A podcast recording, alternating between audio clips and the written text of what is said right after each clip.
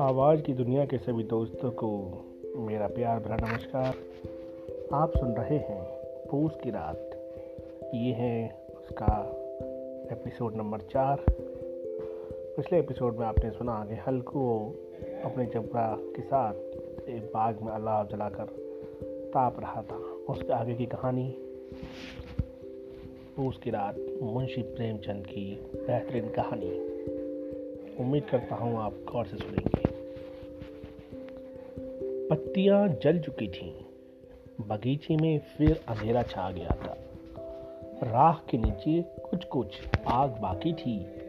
जो हवा का झोंका आ जाने पर जरा जाग उठती थी। पर एक क्षण में फिर आँखें बंद कर लेती थी। हल्कू ने फिर चादर ओढ़ ली और गर्म राख के पास बैठा हुआ एक गीत गुनगुनाने लगा। उसके बदन में गर्मी आ गई थी, पर जो जो सीट पड़ती जाती थी, उसे आलस्य दबाए लेता था। जबरा ज़ोर से भूख कर खेत की ओर भागा। हल्कू को ऐसा मालूम हुआ कि जानवरों का एक झुंड खेत माया है। शायद नील गायों का झुंड था। उनके कूदने, दौड़ने की आवाज़ें साफ़ कान में आ रही थी। फिर ऐसा मालूम हुआ कि खेत में चर रही हैं। उनके चबाने की आवाज़ चर चर सुनाई देने लगी। उसने दिल में कहा, नहीं, जबरा के होते कोई जानवर खेत में नहीं आ सकता। नौ ही डाले। मुझे भ्रम हो रहा है। कहा अब तो कुछ नहीं सुनाई देता। मुझे भी कैसा धोखा हुआ। उसने ज़ोर से आवाज़ लगाई। जबरा जबरा। जबरा भूखता रहा, उसके पास ना आया। फिर खेत के चले जाने की आहट मिली। अब वो अपने को धोखा ना दे सका।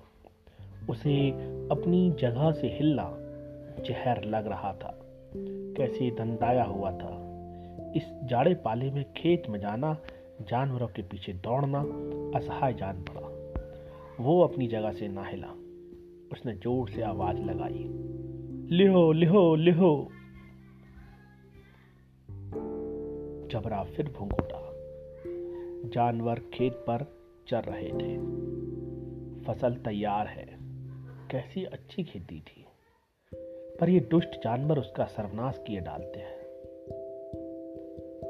हल्कू पक्का इरादा करके उठा और दो तीन कदम चला।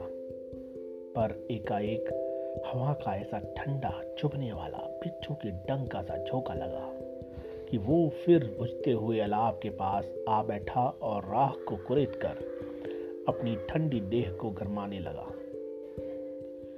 जबरा अपना गला फाड़ डालता था, नील गाय खेत का सफाया किए डालती थी और हल्कू गर्म राह के पास शांत बैठा हुआ था।